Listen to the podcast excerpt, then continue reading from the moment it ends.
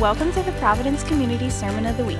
We hope you enjoy this message by Nathan Herndon. If you would like to stay connected with us, download our app, Providence Community, or visit our website, providencecommunity.org. Um, friends, I, I, uh, I want to get right into it today.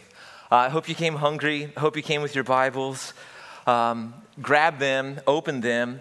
Uh, Papa John, one of, our, one of our elders here, he reminded me last week that I, I asked you to open to Philippians. Um, and then I never went there last week. So I apologize for that. I was just so excited. Um, but uh, I have to tell you, as, as, uh, as the lead pastor of this church, I have never been uh, full of this much anticipation in my life for what God wants to do at Providence. And, uh, and hearing from Tony and uh, just, just sensing what God is doing. Um, I, I'm not focusing on the darkness, I'm focusing on Jesus. Amen? And so it's so it is so so good. And um, this Wednesday we're actually going to, as as a staff and as a leadership, um, and this is brand new. So if you didn't hear this, you know, until now, we're all hearing this together. But we're dedicating Wednesday as a day of prayer here on the hill, not because something uh, you know crazy is going on, but we just want to kind of hit pause. And for as much as we can, we just want to open up our hearts just to wait on God and to cry out to Him uh, with hope filled prayers, believing that He is up to great and marvelous things in our day. So I just want to invite you. I have no details. I don't know what room that is going to be in. I just know that we're going to be praying on the hill all day Wednesday. Um, so just, just come and and uh, join in with us and cry out to God. He loves, he, he calls us to ask of Him, seek from Him, knock on, on His heart. Amen? And so we have to take him up on that. Um, last week, we started a series called A Jesus Church. And a Jesus Church is our new vision statement at Providence. We, uh, we introduced this statement and we shared that a, a, vision at Providence, what we mean by vision is that it is when you boil us down as a church, this is what you get. This is what we want more than anything else. We want to be a Jesus church. We want, with the Apostle Paul in Philippians 3, to say, whatever was to my profit, I now consider loss for Christ. In other words, Jesus is better than every other thing I could give my heart to. And so uh, at Providence, we're going after this. And the banner that we're waving is that we're a Jesus church. we haven't really changed direction. We come in a, a, through a long line of Jesus statements. Jesus has always been our vision, but we wanted to be abundantly clear what kind of a church we are in this day and that we are a Jesus church. And so we started talking about what that is. Um, you know, when, when we're boiled down, that a Jesus church is first about Jesus, is not first about comfort. And so when you come here, if you feel a little uncomfortable uh, because you, uh, you know, because it's a little more than what you're used to, that is okay with us. Because we come here and our priority number one is not, did you like worship, but was Jesus lifted up? And we say, Jesus, did you like it today? Were you okay with it today? And so that is our primary uh, concern around here. And I really believe that what, what God is doing in the earth, and if, if you really look into, the, into your hearts, what your heart wants more than comfort is Jesus. Uh, I think that, that people are beginning to cry out for not the shallowness of make me com- comfortable, but the depth of Jesus, take me places and open my heart and get to places in my heart that I never even knew existed. Go deeper in me than ever before. That is what we were made for. We were not made for comfort, we were made by and for Him. And this is the only kind of church that I'm going to give my life to lead. I will not lead a church where I have to cater to conveniences, cater to comfort as our primary thing, and all we care about is can we pay for the facility and are there, are there heinies in the seats? All right? I cannot do that anymore. This is not a business, this is a bride. We're, we are not. We, we, we are a people of God, sons and daughters adopted into a new kingdom. We are, not, we are not running an organization, we're advancing a kingdom. The church has to get this back. This is what a Jesus church is. So let, let me tell you this. Um, I was. Uh, I took my family about, uh, it was about six years ago. My youngest daughter, Lena, was two years old at the time, maybe almost three. And we went down to the Outer Banks of North Carolina. Jesus roams those beaches down there. You got to check them out. Very heavenly down there. It's a great place to find some peace. Uh, but I took my family one uh, morning early to a place called the Orange Blossom Bakery. They make these things called apple uglies at the Orange Blossom Bakery. I don't know if you eaten them. Um, I think they take a few years off your life, but they're worth it, all right? Full of all kinds of nast, uh, but uh, they taste great going down. So we well, I buy six. Um, but uh, so we went down there. You have to get there before eight in the morning, uh, sometimes earlier, to actually get one. So I got the whole family up. We went down to the Orange Blossom, and it's one of these hole in the wall kind of places where there's more flies than people, but there are a whole lot of people too. Um, they have like a sanitary rating on the wall of like C minus. They're barely open. All right.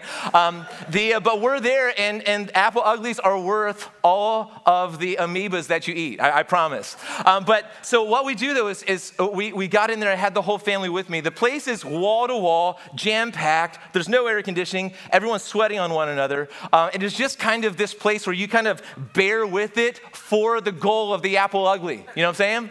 Um, uh, I wish people did church like that, uh, but that's a whole nother message. Uh, the, uh, anyway, woo, I'm sorry. Um, but anyway, um, the, so we're waiting on this apple ugly, and my daughter, Lena, who's two at the time, seeing that this place is packed with people, decides, and I don't know why, but she decides to stand on a chair, and she stands on this chair and gets everybody's attention and begins to sing. Some of you heard this before, but my daughter begins to sing Jesus Loves Me to everybody. She's got a captive audience. She begins to sing Jesus Loves Me in an angelic two year old, three year old voice Jesus loves me. Uh, better than that. Uh, this I know, you know. So she's singing this whole thing. I remember in that moment, uh, my daughter Grace, who's, you know, almost four years older than my, uh, my, my son son Ethan, they're kind of looking at me, kind of like, Dad, make her stop. This doesn't feel right. My, my wife is like so blessed, but also like, is this right? I'm kind of feeling the same way. Are, are people bummed at this? But they're kind of engaged with her, and there's no stopping Lena, so, Lena, so I just let her go. All right? And she's singing, and she the way that I've always sang Jesus loves me to my kids as I've been putting them to bed at night. And the way that I end Jesus loves me is, is I just I don't just sing the Bible tells me so, but I, I kind of I could triple it. All right, you don't just double things, you triple things in the kingdom, right? So uh, the Bible tells me so. And Lena's doing this. Then she she repeats it. The Bible tells me so. Then she then it's the grand finale. You really stretch it out. The Bible tells me, and we just, people start just doing drum rolls right there. And so she just lays it out on him, and the whole room begins to erupt in applause. Woo! Like this. All right? Then she turns Jesus Loves Me into a medley. I never taught this, but she goes, The Bible tells me so. The whole place is in applause, and she goes, We will, we will rock you. And the place is, Yes, yes. Woo! We love that. We love that. Hey, the reason I'm telling you this story is, is if we're at Jesus Church, we're going to be reaching all kinds of people in here. And our goal is not to keep them sitting in their seats, but we want them to stand on them and sing things. You hear this? What happens in a Jesus church is it gets very uncomfortable, but that's how it is supposed to look. And I want to be the kind of church where I found out as a dad, if my daughter is pro- proclaiming Jesus to a people, people who love pastries more than the kingdom, I, my job is to keep everybody else that would stop that away from her and let her roll. All right? Everybody else is like, it's embarrassing. This is a little creepy. This is a little weird. This is not right socially. But the kingdom is not right socially. You have to, I, am just keeping people away. And daughter, sing. Now, this is the kind of church, guys. If you're looking for a church that is going to be great to your kids, we are that, but not to keep you, to bless them. If you want a church that's going to be awesome for your teenagers, this is, I'm telling you, this is that church, but not to keep you to glorify Jesus. All right? There's no backwardsness here. We just want to be a Jesus church and that and your comfort doesn't trump that. All right. Now listen, Psalm 84:10. The psalmist declares, "A day in your courts is better than a thousand elsewhere." Okay? In the kingdom, you have found that, that you don't just obey Jesus to get to heaven. That's called works based religion and it doesn't save. All right? Faith is actually seeing that Jesus is better than everything else and receiving him. A day in your courts, one day in your courts is better than a thousand in Jamaica on the beach a thousand anywhere else. And I don't think that we preached a gospel that sees Jesus as better than everything that we could have had. And a Jesus church sees Jesus for who he is, more worthy and more faithful and more wonderful and more holy. Do you know that the angels in heaven do not sing love, love, love or peace, peace, peace about God? They sing holy, holy, holy is the Lord God Almighty. And that's talking to his worth because if he's holy, holy, holy, there's no one else like him. But through the cross and the empty tomb, you can have him. And the gospel is not just using him to get to heaven, the gospel is being in relationship with him.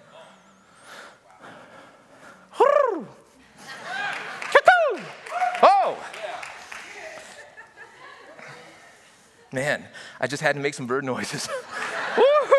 Yow! Okay.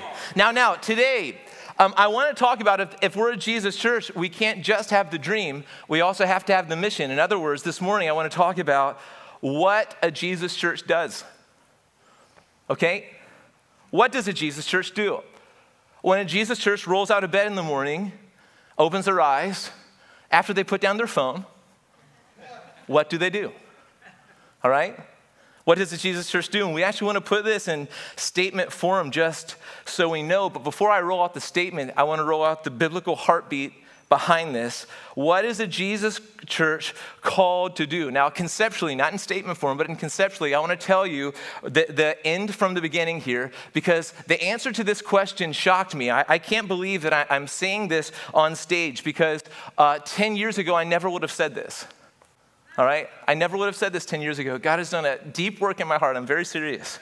But what a Jesus church is called to do is a Jesus church is actually called to discipleship. A Jesus church is called to make disciples. You know that? I, I, I would have passed that on a test, and I did over and over, graduated with honors. I passed it on text all the time, uh, on tests all the time, but I never really got it into my heart because what was happening to me is I was experiencing what was called discipleship, but it was a perverse, uh, uh, uh, it was a perversion of what it actually is. It was twisted. It wasn't actual discipleship. And I, what I was doing is I was, I was disliking and distancing myself from the perversion. And I had never really encountered, at least I didn't think I did, from what the biblical concept of discipleship actually is. Okay? Now, if you have your Bibles, Matthew chapter 28, um, starting with verse 19 and 20, this is on the top 10 list of most famous Bible passages uh, in the Bible, even though Barna, the George Barna Group, just did uh, research and came to find out this passage is the Great Commission. Okay? And Barna asked thousands of church going people have you ever heard of the Great Commission? You can look this, it's, it's, it's published. Have you ever heard of the Great Commission to thousands of church going people? 51% of those church going people said, I've never heard of the Great Commission. All right? Um, 25% of the thousands of church going people said, I've heard of it, but I couldn't tell you what it is. 17% of the people said, Yes, I have heard of it here's what it is, but it doesn't attribute for whether their definition of it was accurate or not. All right?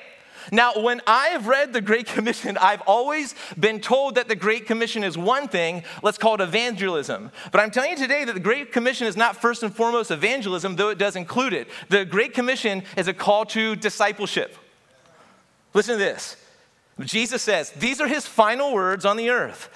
Go therefore and say, ah, whoa, whoa, stop right. We don't need to go anywhere further.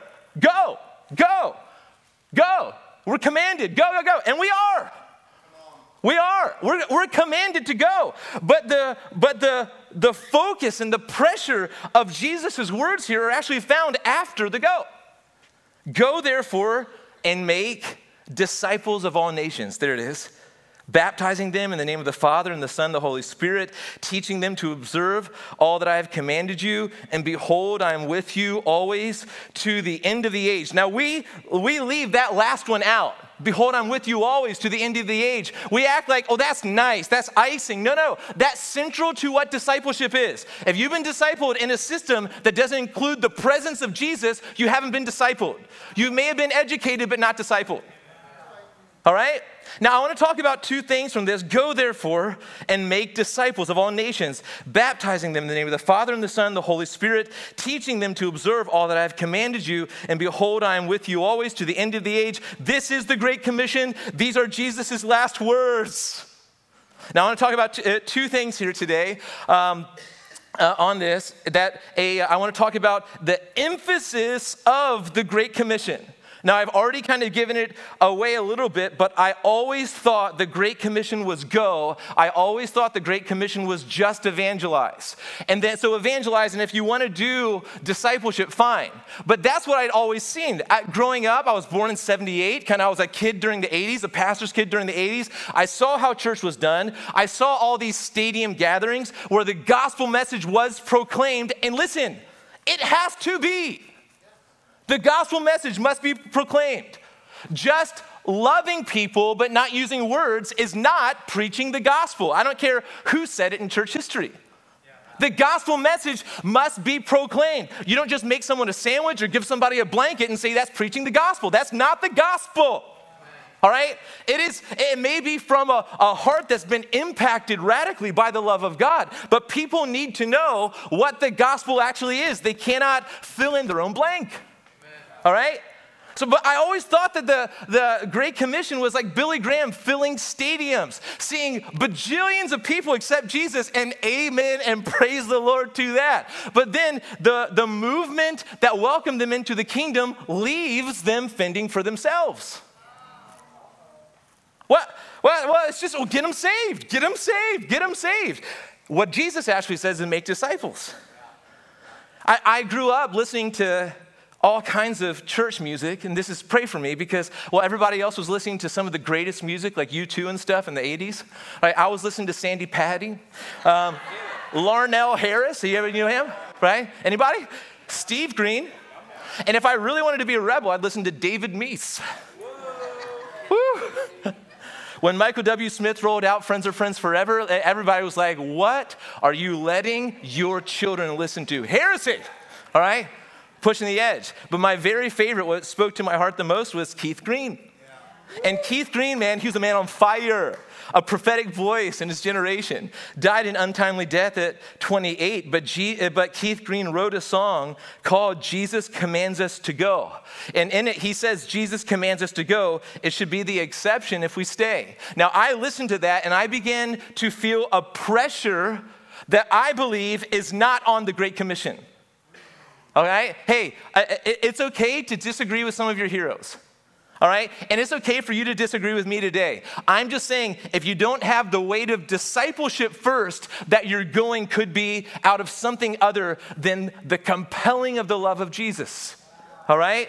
So there's a, there is a great pressure to go in my generation when I was growing up. I went to uh, missions conferences. You ever had a missions conference roll through your church?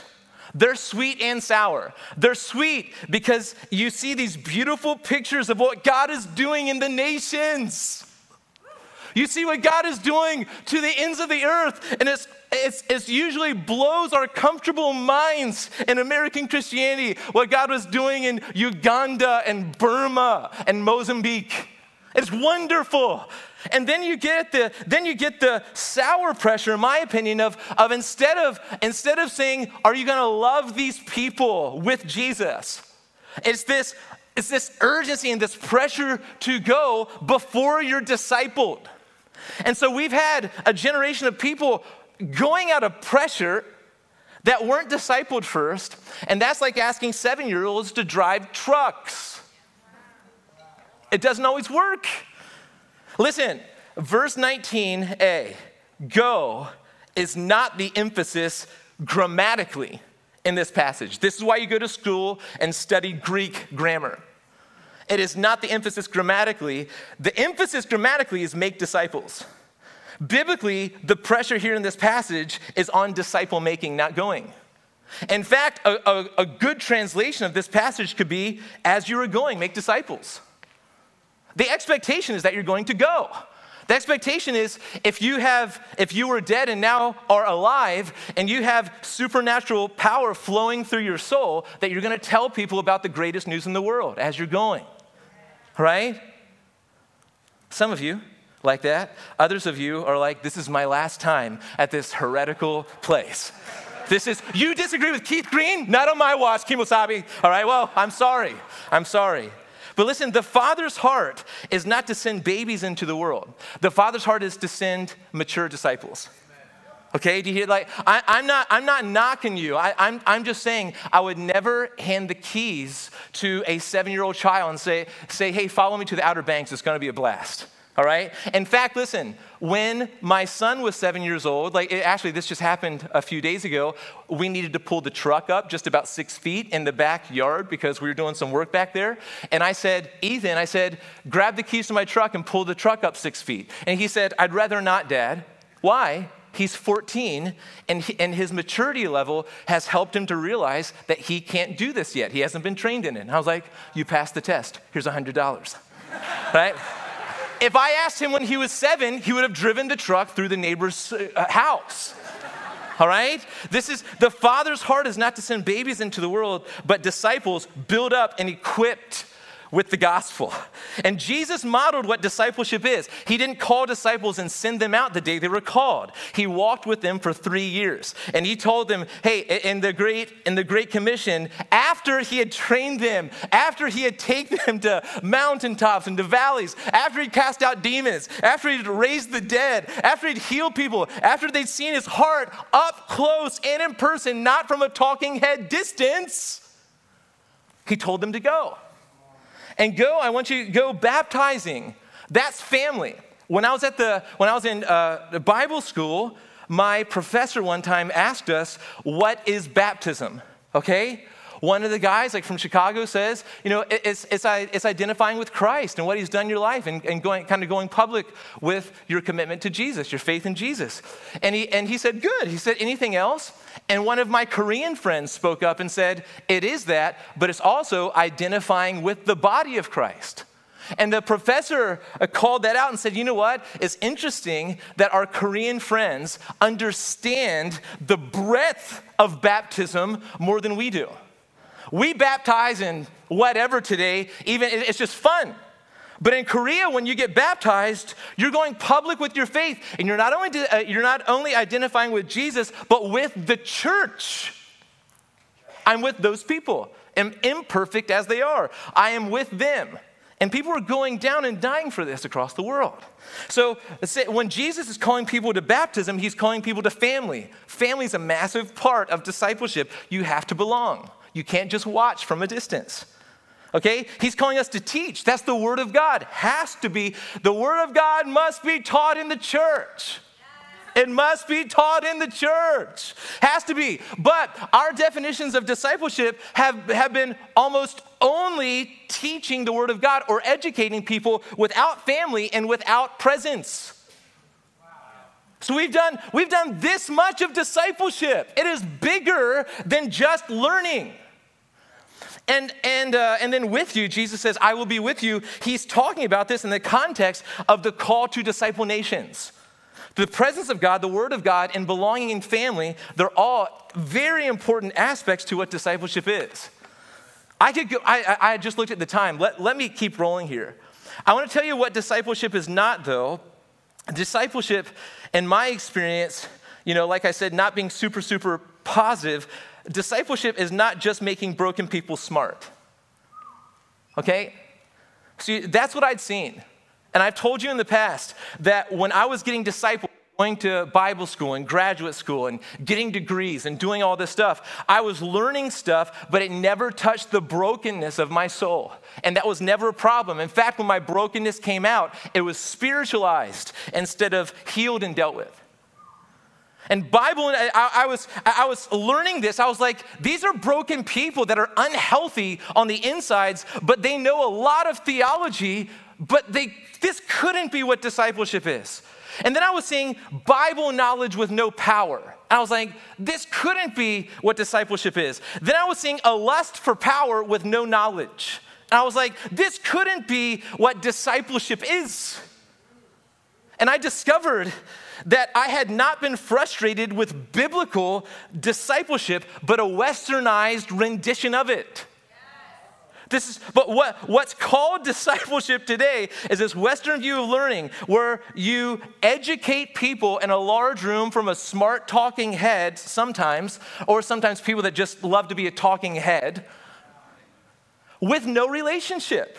Pack out a room, get them in the seats. If you got a seat, at least they'll get the information, and your head goes whoosh, but your heart goes whoosh. Because discipleship has to happen in the context of family. It has to happen in the context of relationship. That is what Jesus modeled, is it not?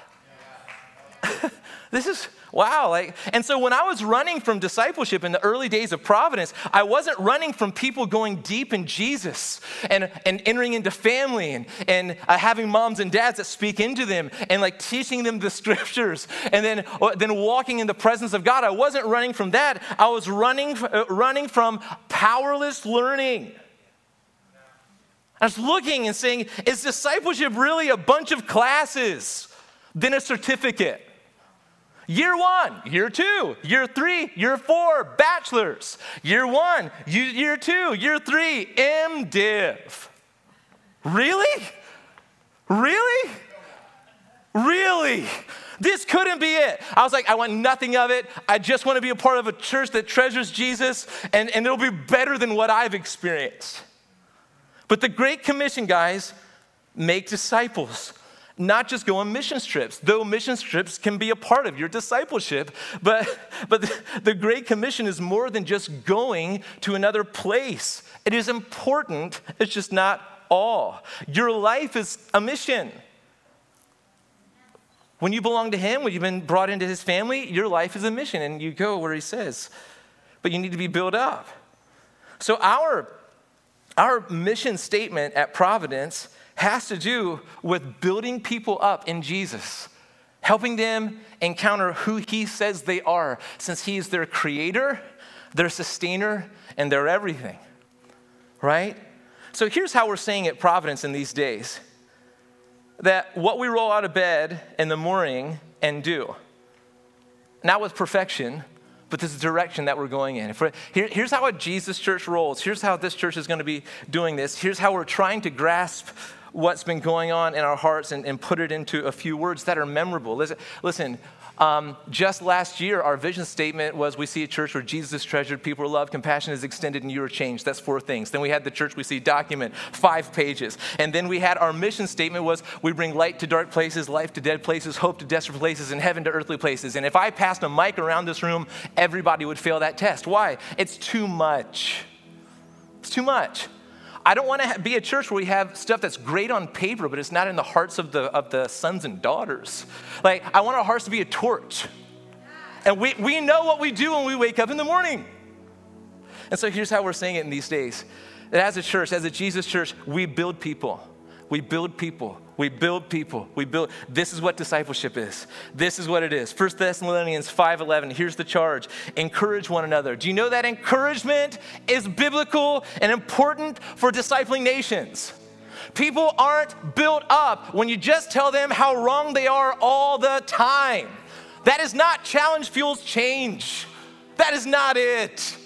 Encouragement is good for the building up of people. Encourage one another and build one another up, just as you are doing. This is encouraging. This is what Paul is commanding the Thessalonian church. And in Ephesians chapter 4, with speaking the truth in love, you are to build one another up. Not speaking the not just speaking the truth in frustration, not just educating people, but the, the motive behind our speaking must be building or it's not discipling. We build people to overflow in God's love and carry his heart. And we build people, that's discipleship, but overflowing in God's love and carrying his heart. I've been laying this foundation in my preaching for the past two years. Nathan, why don't you preach more on sin? Why don't you preach more on this? Why don't you preach more on that? Well, it's because of right now, is why.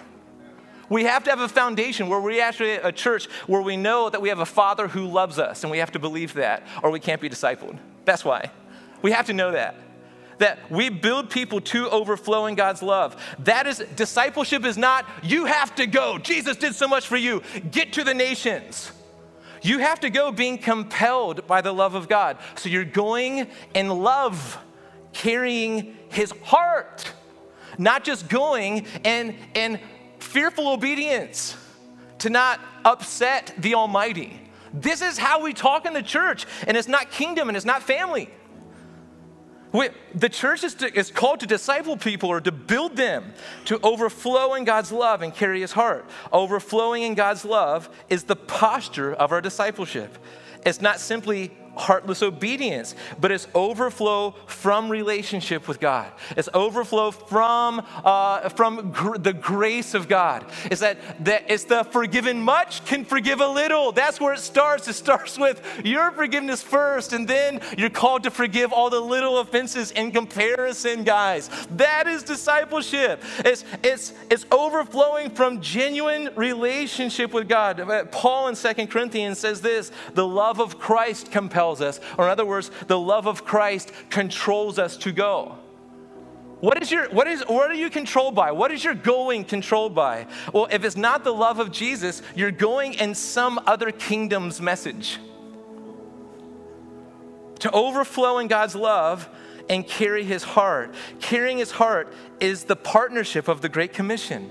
We're not, we're not just carrying a message to win an argument. We're not just arguing with people and trying to win and say, aha, boom, point number three, you couldn't answer it, you're wrong. People aren't won to the kingdom and their eyes aren't open from death to life just when they see the wrong. When can the church get this? What snaps people to life is when they see God, who they were made for, and say, I chose all of this over you. Woo! What? I want you. I want you. And so every Christian is supposed to be an encounter with God's heart. You don't just get his heart here and feel great. Say, ah, I got his heart. It was so good. Give me a high five. Got his heart. but when we hit the streets and when we drive in a car and we when we pull behind someone who just cut us off, we don't give them the wrong message. We carry his heart. When people wrong us, when people mess us up, what do we, we, we carry his heart. That's what we do. At the grocery store, at the, I don't know why I want to say, at the, at the, the, the tire shop. Is that a word for somebody? Went to the tire shop, they put the wrong tires on my car. I'm calling my attorney. This is not kingdom. Pay for new tires. Be, why would you not be wronged for the sake of the gospel? Carry his heart. Your life is supposed to be an encounter with God. And that, your life does not turn into an encounter with God just by you fearfully going to the nations. It's not how it works. You have to be filled with the love of God to carry his heart. And the way you get filled with the love of God is by being built up in him. And that's discipleship. And this is the kind of church that we're, this is what we're going to do when we wake up in the morning, friends. Every day is going to be a good day grab our Bible, grab our coffee, get to work with Jesus, not out of pressure, but out of love. He's, he's gonna woo us into his kingdom more and more and more. He's just gonna, he's calling us into greater dreams more and more and more. We're, we're listen, at Providence, we're gonna disciple people in, into positions more and more and more. If you wanna be in leadership here, serve and carry the Father's heart and let us see your heart being carried. Don't just show up with all of your giftedness and expect stages. That is not how we're doing it. If you're successful in the world, but not successful in your, successful in your home, that does not impress us here. All right? This is, this is not maturity. If you're looking for, if you're looking to walk in your calling and your destiny, we're looking for deep wells of love in your soul. We're looking for a, a person who goes low, not just always has to be right. We're looking for people that carry the Father's love and heart in every sphere of influence they have. This is what we're looking for. Gifts do not impress Jesus, He's the one who gave them. All right? This is what we must do is we must be a Jesus church where we build people and the hearts of the Providence family have to be deep wells. This is who we have to be. This is who we have to be. We have to be trained in the Word. We have to belong in family. Going on walks through the woods is not church. You can, you can walk with Jesus, but then you have to take what He gave you back to your family. This is, we have to get back to what it is to actually be Christians in community. And every single person needs your life, not just your tithe, though the church needs that too. This is what it looks. It's just kingdom. It's just kingdom. I'm excited about it. Yeah. yeah. Um, can I can I end like this? It, it, where's Adrian? Is Adrian here? She around? She's right there. Could you come up for a second? You're on that side now. She's she's being sneaky. But as she's coming up, and you're gonna have to get a microphone all the way over here. Let's let's just let her know, Adrian, you're such a blessing as she walks over here. But I, I, the reason I, am bringing Adrian up is, is because I, I, want her to just share a little testimony of, of what God showed her. And God showed her this on the. Uh, was anybody here for the baptism service in the tent at the end of the summer? Yeah. And that was a, a, Sunday where we did a baptism service. 25 people were scheduled to be baptized, and uh, the water was so hot we were going to boil people. Sam Ferringer, like you helped us, you know, wherever you are. And it was like, so we had to take a pause, and Pastor Ed Gross just kind of opened it up, and we began to testify. And listen to this the Jesus visited us, and, and not only 25 scheduled people got baptized, but 25 more people received the gospel message of Jesus and were baptized that day. All right? At, at the, uh, th- this is a Jesus church, all right? You don't have to be on the schedule, you need to be in the kingdom. Well, it's what, whatever God is doing in a moment, that's what we want to walk in. Now, but I, my brother Philip and I were leading worship that day, and as, as I was praying during worship, at the end of worship and song, I said, and this is before we rolled out all this stuff, I just prayed, I said, Jesus, we're a Jesus church. And when I prayed that, Adrian got a vision and you have to listen, listen. My wife is the most pure person you can know. Her heart, she's not looking for stages, she's, she's running from them. But I, I believe this is a season where God is, see, uh, where God is, is opening the mouths of some of these lionesses at this church. And uh, I just want to, can you tell these people what your vision was? You just flip it up. That's right. I don't do stages.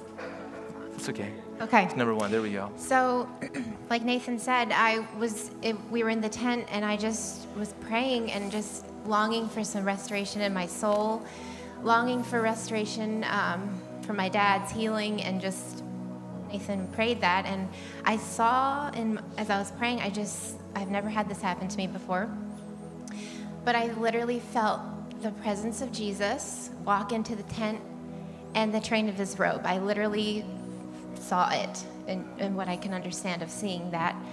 And I just knew he was there, and I knew that he was all I needed, no matter what I would receive in longing for healing. And um, I just felt like the Lord reminded me of that this morning that He said, Remind them of my resurrection. And I said, Okay. Because we just celebrated it, you know, we celebrated the resurrection Sunday, but Jesus is here. He has not left us. He is still here. He's still, his presence fills this place. If he fills us, he's with us. And I just, I felt his presence touch me. And from that moment, I was like, that's, that's the goal, Adrian. That's what your soul longs for, is just his presence. And after that, 50 people got baptized and 25 people were saved so I didn't make that up. But I just pray that today is a day for your restoration of your soul, of healing for your brokenness, for the healing that you're longing for, relational to physical, emotional. He's here. Amen. Amen. Good. Good. So, so guys, we've got to see when Jesus says, I'm with you always to the end of the age He wants to meet with his people. And when Jesus shows up, people get saved. People's lives change in, in massive directions. Amen? Amen. Listen, Jesus promised his disciples, whenever you're gathered, two or three in my name, I'm with you. We've got to start doing ministry with the presence of Jesus. And so he's here this morning. And, uh, and Jesus literally wants to touch people today. Just like Jesus touched my wife in a tent, Jesus can touch you this morning. We've got a great prayer team that would love to facilitate an encounter with Jesus. That's what Tony got saved. She came up to the altar on Easter, got saved. And so, so today I just want to pray for people. Heavenly Father, this is your church. We, I did not buy this church. No other, per, you bought your church and you love these people, God, whether they're far from you or, or uh, close to you. I think there's some people here that are like, you think that you're so far that God can't reach you. And uh, the cross disproves that theory. And so you can, Jesus will run down your road and find you. And so, God, I just pray for people today. I just pray for, for healing of people from the outside to the inside of people. I pray for the, the healing of people mentally. I pray for the, the healing of people's anger. I pray for the release of, of hurt and pain. I pray that other things besides your voice and your truth, other things would no longer be able to define people's identity, God. I just pray for just a release of, of your power on your church again, God. So we're, we're not just cattle being herded through programs, but you're, we're your blood bought alive church. I pray, God. So I just ask you, Father, to minister to people just how you know how to do. So we just bless you with this. Thank you, God, that we have the joy of going on a great adventure with you. And so steer this ship well. We just want to follow you with all our hearts. We bless you, we love you, and we ask this now in Jesus' name. Amen. Thank you for listening to the Sermon of the Week. We hope you've been blessed by this message. If you'd like to partner with us, you have the opportunity to give online at providencecommunity.org.